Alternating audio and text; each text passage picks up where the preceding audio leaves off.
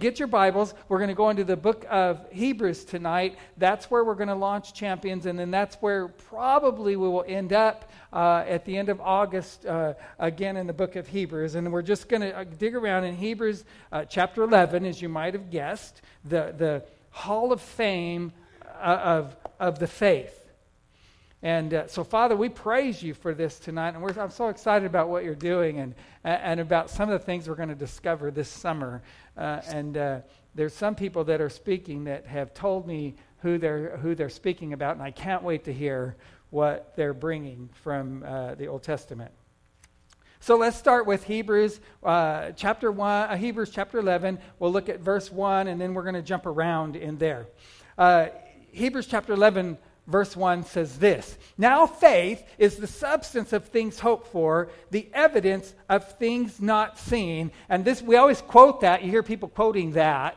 But the next line just leaps off the page at me. It says, For by it the elders, those in our history, kingdom history, by faith, those that came before us in the kingdom obtained a good report.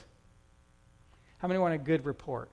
If, I mean, when you're in school, you want a good report card. We talk about report cards all the time in our house, and uh, Madeline would remember that. And uh, we talk about uh, good, uh, having a good report. And uh, every time that report card comes, and, and the kids are looking at the marks that they received and the things that were said about them, or, or whatever, that, that gleam on their face when they're straight A's. You know, let's get a good report. Well, the scripture says that by faith, the elders obtained a good report. They, and, and the translation that I'm using, I believe this is uh, New King James Version, it says a good testimony. So, it's, so the report is not just a report card, how you did, but it's a declaration of what happened in your life, how they obtained a good testimony, something that God wanted talked about.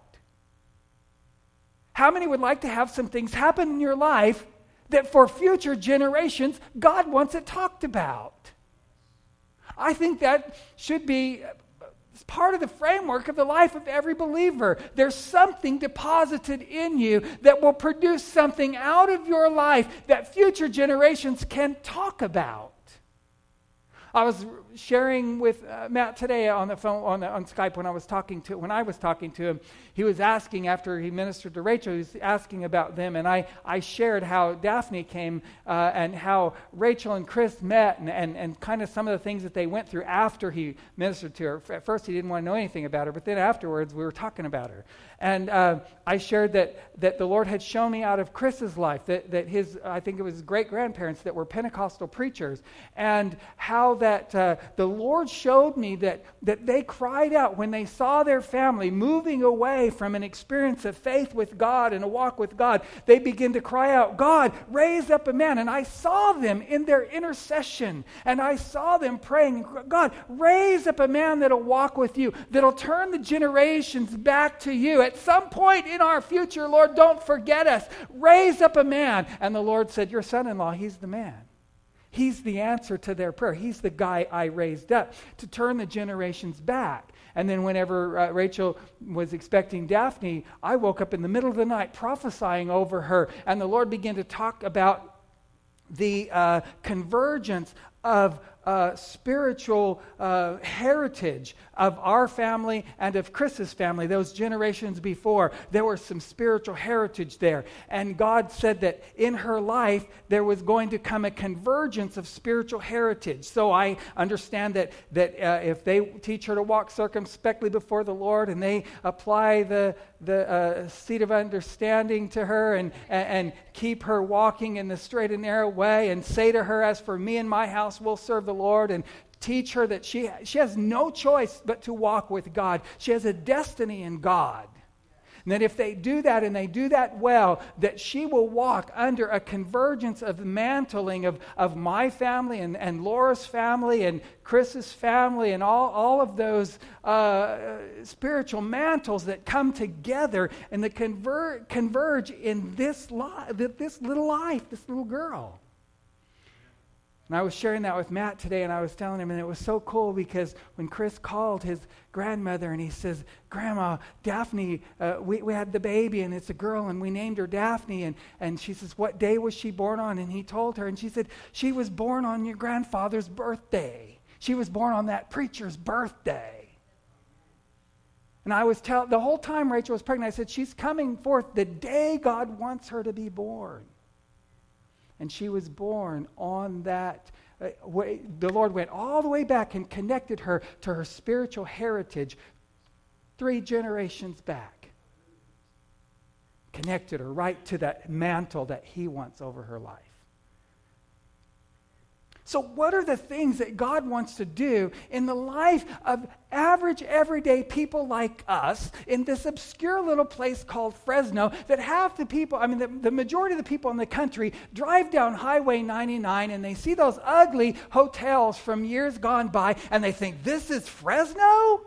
Who would want to be from Fresno? And Laura's, Laura said that her mother said when, when, I told, when we told her we were moving to Fresno, she had a picture of tumbleweeds blowing down the road like it was some one horse town, you know? And so people drive through and they, they have no idea what goes on in this community or, or the people that exist here and live here and, and, and particularly that walk with God here. What is deposited in your life that God sees that future generations are going to talk about? He wants them them to talk about it. That's, that's the champions of the kingdom. When God designs and does something in your life that future generations will discuss. The Bible says these good testimonies were obtained through faith. They weren't obtained through glorious experiences. Some of the experiences were glorious, but they were not all obtained through glorious, great, grand, exciting experiences. Some of them were obtained through great difficulty and high prices were paid. But God wrote something in the life of those histories that He wanted us to talk about, so He put it in His Word so that it would never be forgotten. Well, there's some things He wants to work out in your life that He'll write in the hearts of your children. You see, it's always been God's purpose that that your children would tell their children and their children would tell their children. And you go back through the history of Israel as God began to deal with him, and he said, Set up markers, establish memorials for the things that I do, so that your children, when they pass by and they see that marker that's there, what is that visual that is there? Why is that there? So you can tell them the story of what I did. That's why we put a cross in our church because it's a marker of a time and a point in history when God redeemed his people from their sin. And we don't worship the cross, we point to it. And when kids say, What's the cross all about? we get to say it's about a man named Jesus who redeemed us from our sin. So, the Bible says that they obtained this good testimony, this good story, this good history through faith. They didn't obtain it through being a superhero. They were not any great individuals in their day. They were just obscure, average folks from Fresno or Clovis or Galilee or wherever. They were just average. But, but here's what it says in verse 13, I want you to jump down to verse 13. These all died in faith. We're going to talk about that in a little bit at, toward the end of this chapter. These all died in faith, not having received the promises, but having seen them afar off. That's what faith is. The, we, we read faith is the substance of things hoped for and the evidence of things not seen. But it is actually described in verse 13. They died in faith, they had promises from God they could see. How many times you've cried out for your children and for your loved ones because what you see is them sitting by you in worship and entering in with you to the presence of the Lord. What you see is see them in the prayer room with you, participating in the presence of God. So you pray that God brings them in because you see it. That's faith. Faith is seeing what's supposed to be there and declaring that it is. So he says, These all died in faith, not having received the promise. They didn't, they didn't in their lifetime obtain everything that they saw. We're going to talk about that. But having seen them afar off, listen, listen, listen to this. They saw it afar off, and then he says here, and they were assured of it.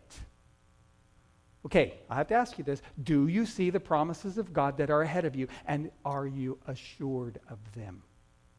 Are you certain of them? I said on Sunday, I, I live with the expectation that next year is better than this year that next month is better than this month, that next week is better than this week, that the days ahead of me are better than the days behind me. And if you were, if you were, if today I was sitting with you and you were going through a crisis and it seems like you were losing some of the most precious things to you, I would declare to you that God saw that day and that what is ahead of you is better than what is behind you. It's a promise of God for the believer. So they said, and let's read through uh, a couple of verses there, maybe through verse 16 or so.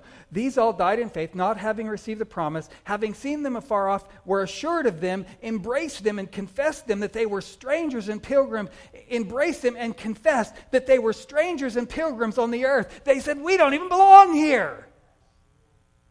For those who say such things declare plainly that they seek a homeland. As and truly, if they had called to mind the country from where they had come out, they would have had an opportunity to return. But now they desire a, a, a, better heavenly country. Therefore, God is not ashamed to be called their God, for he has prepared uh, uh, for them. He has prepared a city for them. Now, listen to this. I ask you the question. I want you to think about this every week. What are the characteristics that belong in the life of an individual that creates an environment where circumstances arise that God wants to be told and shared to the next generation? We just read some of those characteristics. They confessed they were assured of their promise that they could see afar off, and they confessed that they were strangers and pilgrims in the earth. Now, listen to the verbiage there. They, they had not received their promise. They saw them afar off, they were assured of them, and they embraced them. Well, how do you embrace something you don't have yet?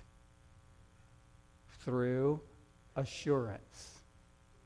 They were assured of them. They were certain of them. You cannot convince me on my worst day that God is not in the process of blessing my life.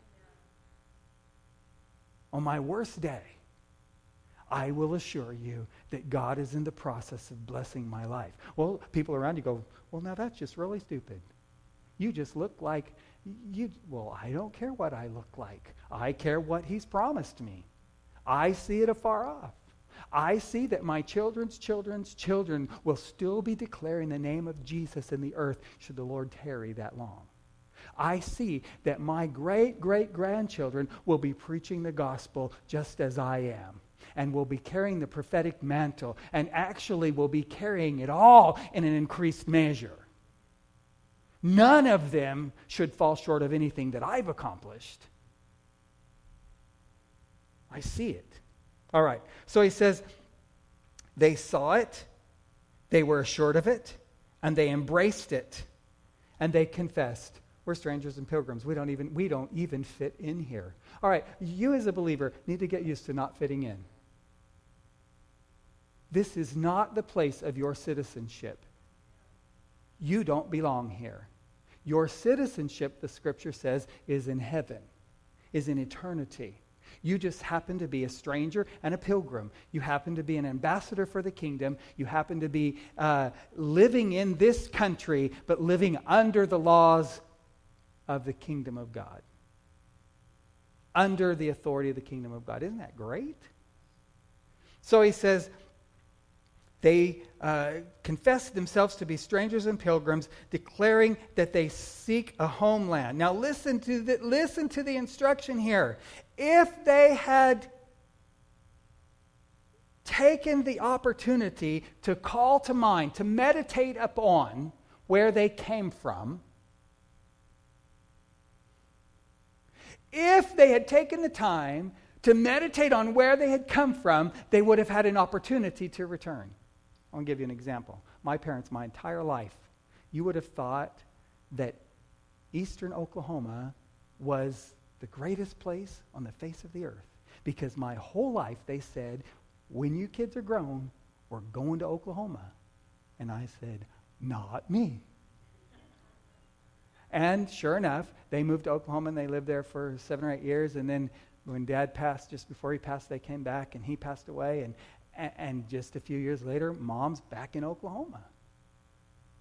Because they spent their life remembering the good old days. No, nothing's wrong with that. I'm not condemning them for that. That's fine. But the scripture, that's an that's a example in the natural of spiritual things. He said, if they had taken the time to call to mind the country from where they had come out, the thing that I had called them out of, they would have had an opportunity to return. This should tell you something about righteousness and sin. I'm going to tell you something. Your testimony is not even as much what God saved you out of as it is what He's done in your life since He got a hold of you.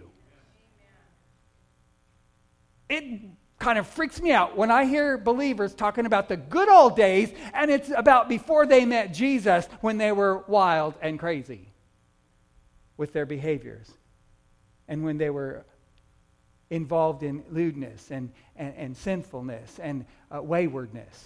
And they talk about it like that was some fun time. Give me a break. You are setting yourself up to go back. You're going to have an occasion to return. You're going to, a temptation will rise in front of you to return.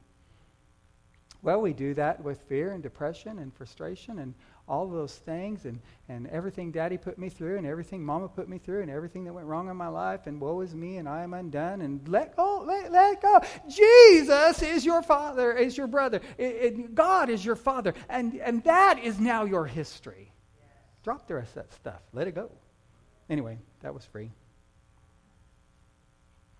Listen, this is what every believer ought to be shooting for in their walk with God.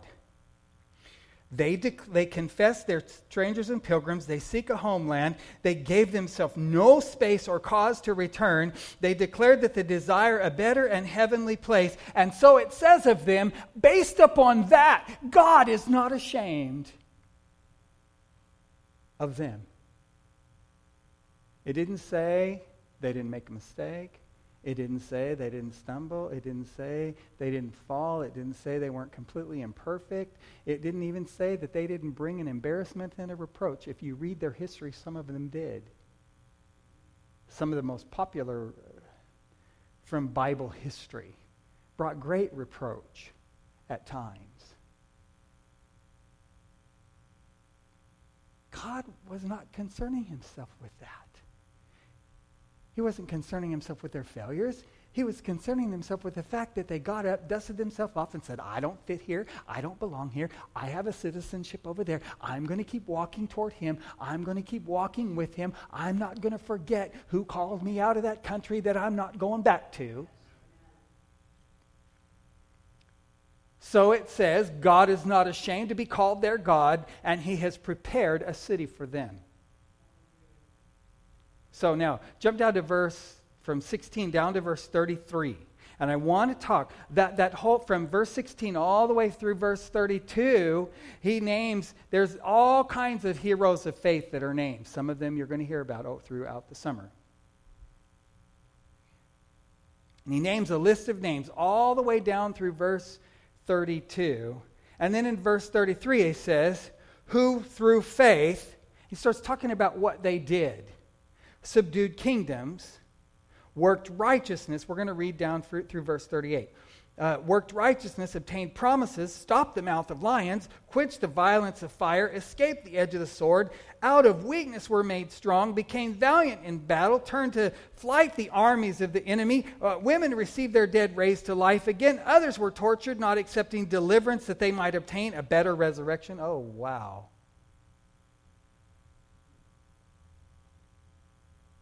Still, others had trials of mocking and scourgings and chains and imprisonments. They were stoned, they were sawn in two, they were tempted, they were slain with the sword. They wandered about in sheepskins and goatskins, being destitute, afflicted, tormented, of whom the world was not worthy. They wandered in deserts and mountains and dens and caves of the earth. How many want to be a person of faith? Woohoo!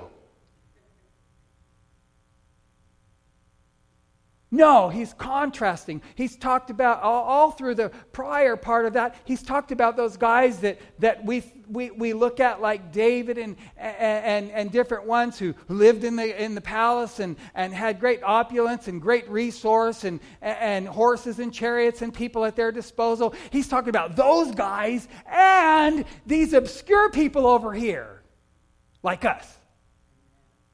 People nobody knew.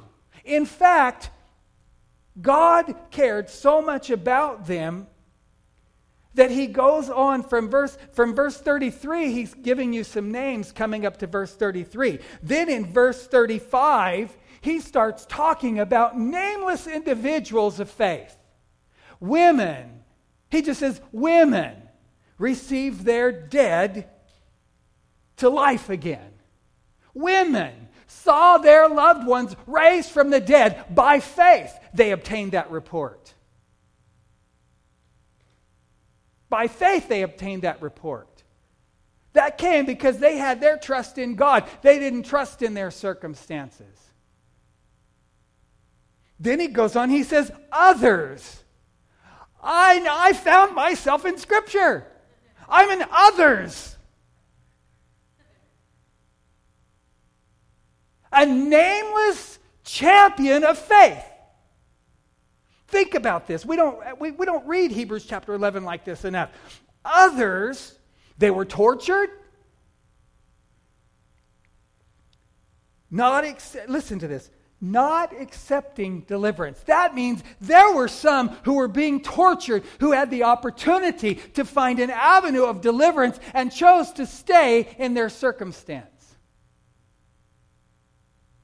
because to leave their circumstance would have been a reproach against their declaration of faith. There's a story of this guy in communist China who was shot and killed for his faith, and this, this, the people of the church were standing by, and the, uh, the uh, army officials were trying to make a point. And so they said, uh, he, the, he says to this man and his wife and his children, and they're all standing there in front of the, with a gun pointed at him. And he says, just deny your faith and come home with me, and you will have dinner. And, and the story that was told was that his wife leaned over and said, Who wants to have dinner with him when tonight we can have supper with the King of Kings? That kind of grace, the strength to walk through that kind of process so that we don't know their name, we don't know the circumstances, but their story is still being told today.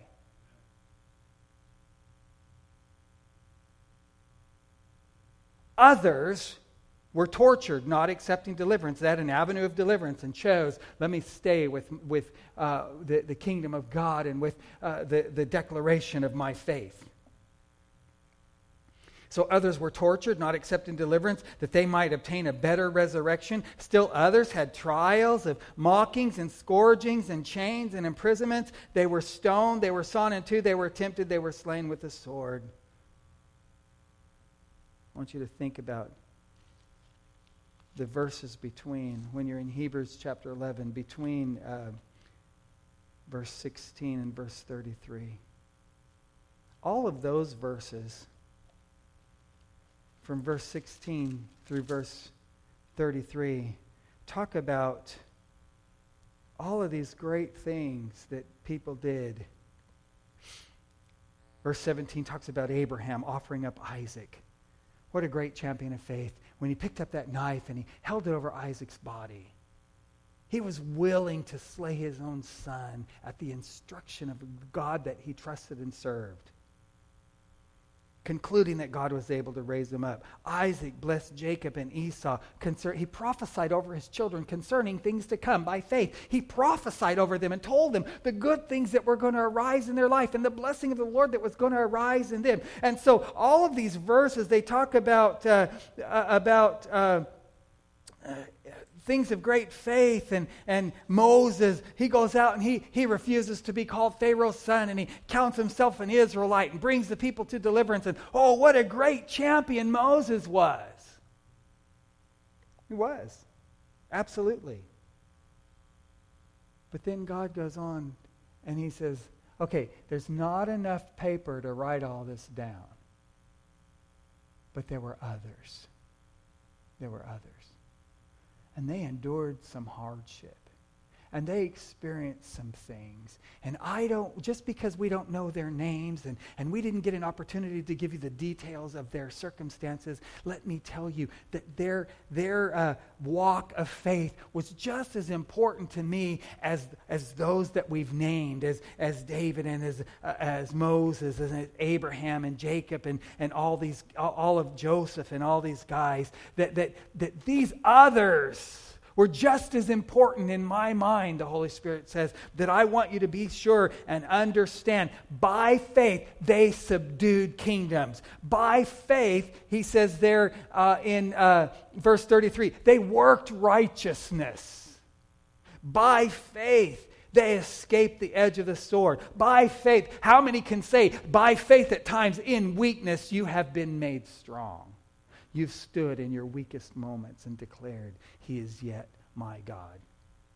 So he goes on and he says that these others, they were tortured. They didn't accept deliverance. They, they had trials of mockings and scourgings. They had chains and imprisonments. They were stoned. They were sawn in two, tempted, slain by the sword, wandered around in sheepskins.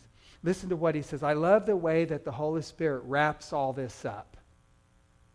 He just wraps this up so beautifully. This is packaged so well for you and I because we see something of God that we do not see anywhere else in Scripture the way that we see it in this moment. He says, wandered around in sheepskins, verse 37 sheepskins and goatskins, destitute, afflicted, and tormented. And listen to what God says in the first part of verse 38 of whom the world was not worthy. I think we're living among some champions of whom the world is not worthy. I think sometimes we're bumping up against them and we don't even realize that the faith that it is taking for them to walk the walk that they are walking and to go through the things that they are going through and to live the life that they're living and, and the relationship that they're developing with God through the trial of their life and through the difficulty of the moments that they're experiencing, that, in, that we're bumping up against some champions that fall under the others category. They're not named, they didn't get written down in history in great detail, but yet God said, they're important to me, and the world is not worthy of them. It's interesting to me that back over here, they're declaring, I, I don't even belong here. I don't fit in here. I'm not a citizen here. I'm seeking a country and a homeland. I'm seeking a city whose builder and maker is God. And then on the other side of the discussion, then God says, they got it. The world's not even worthy of them. They are better than anything this world has to offer. I wonder if you can hear God speaking about you that way.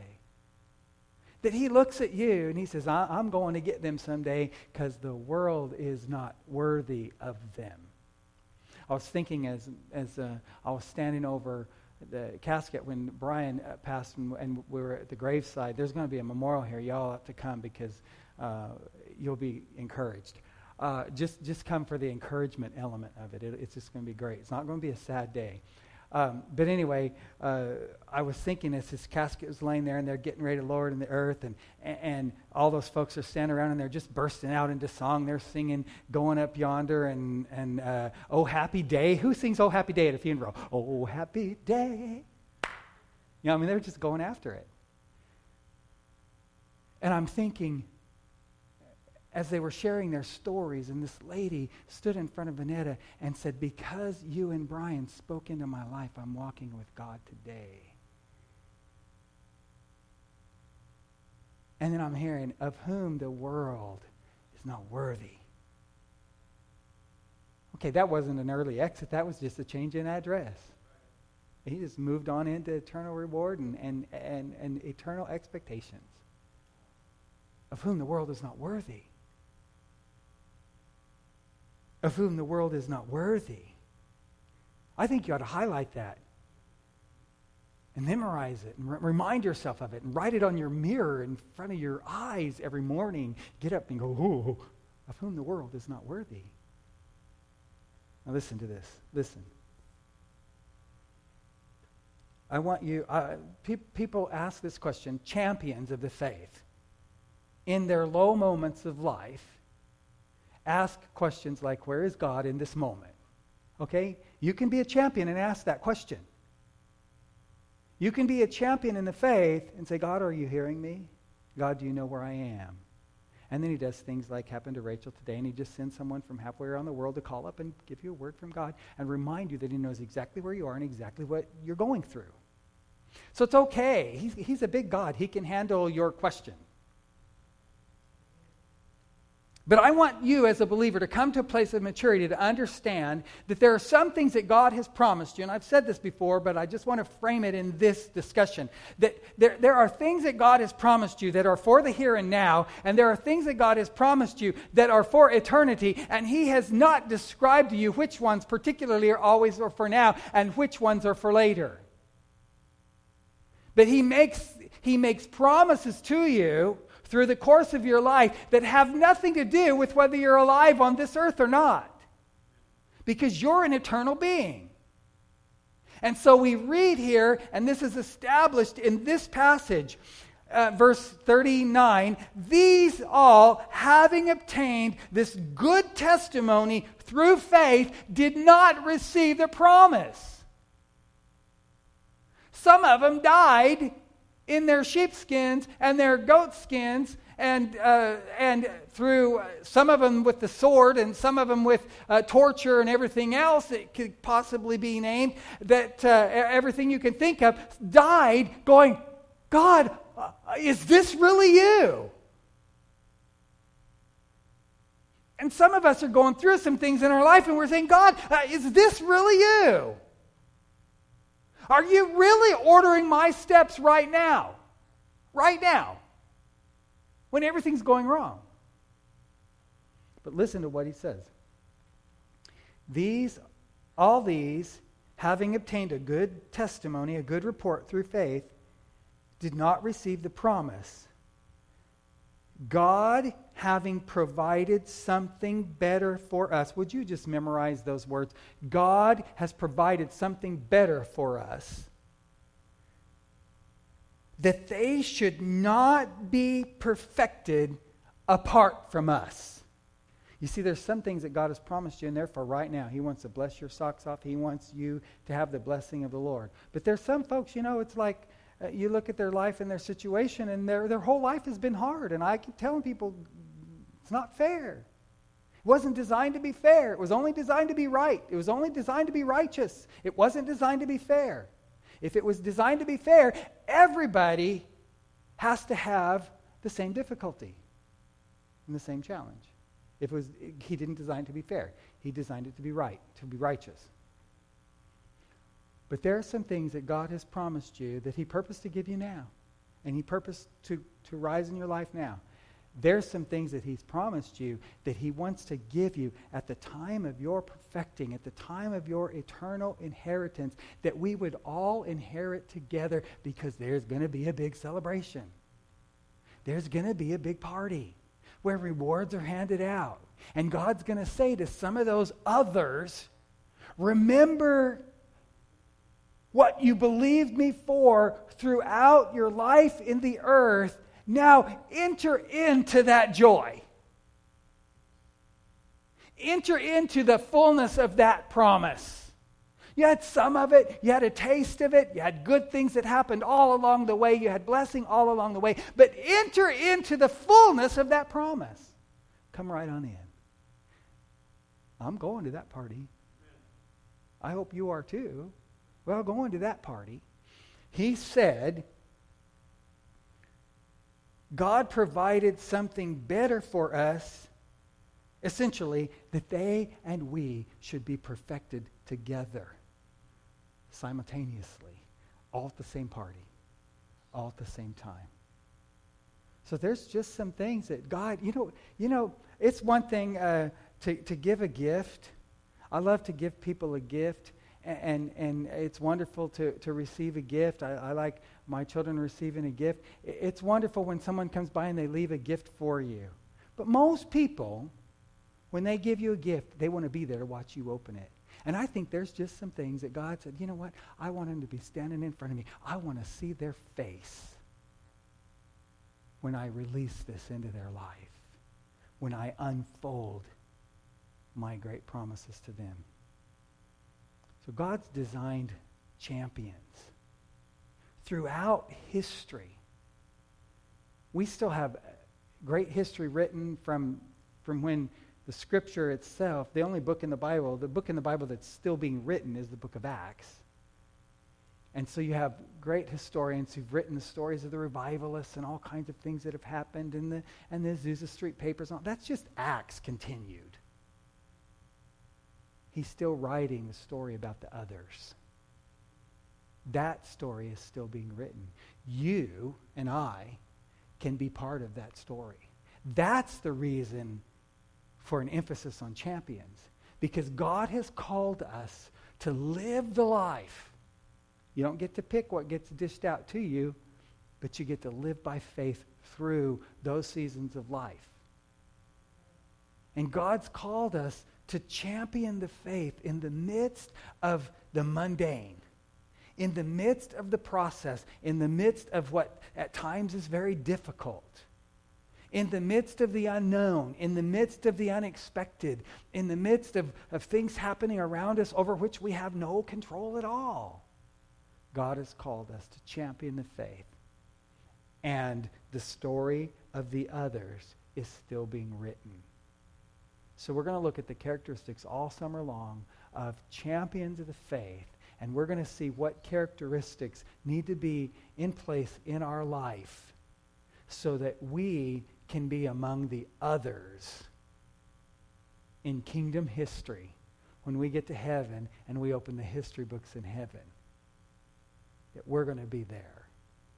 And the times that we've championed the faith and stood for the cause and, and declared the name of Jesus when it wasn't particularly easy to do.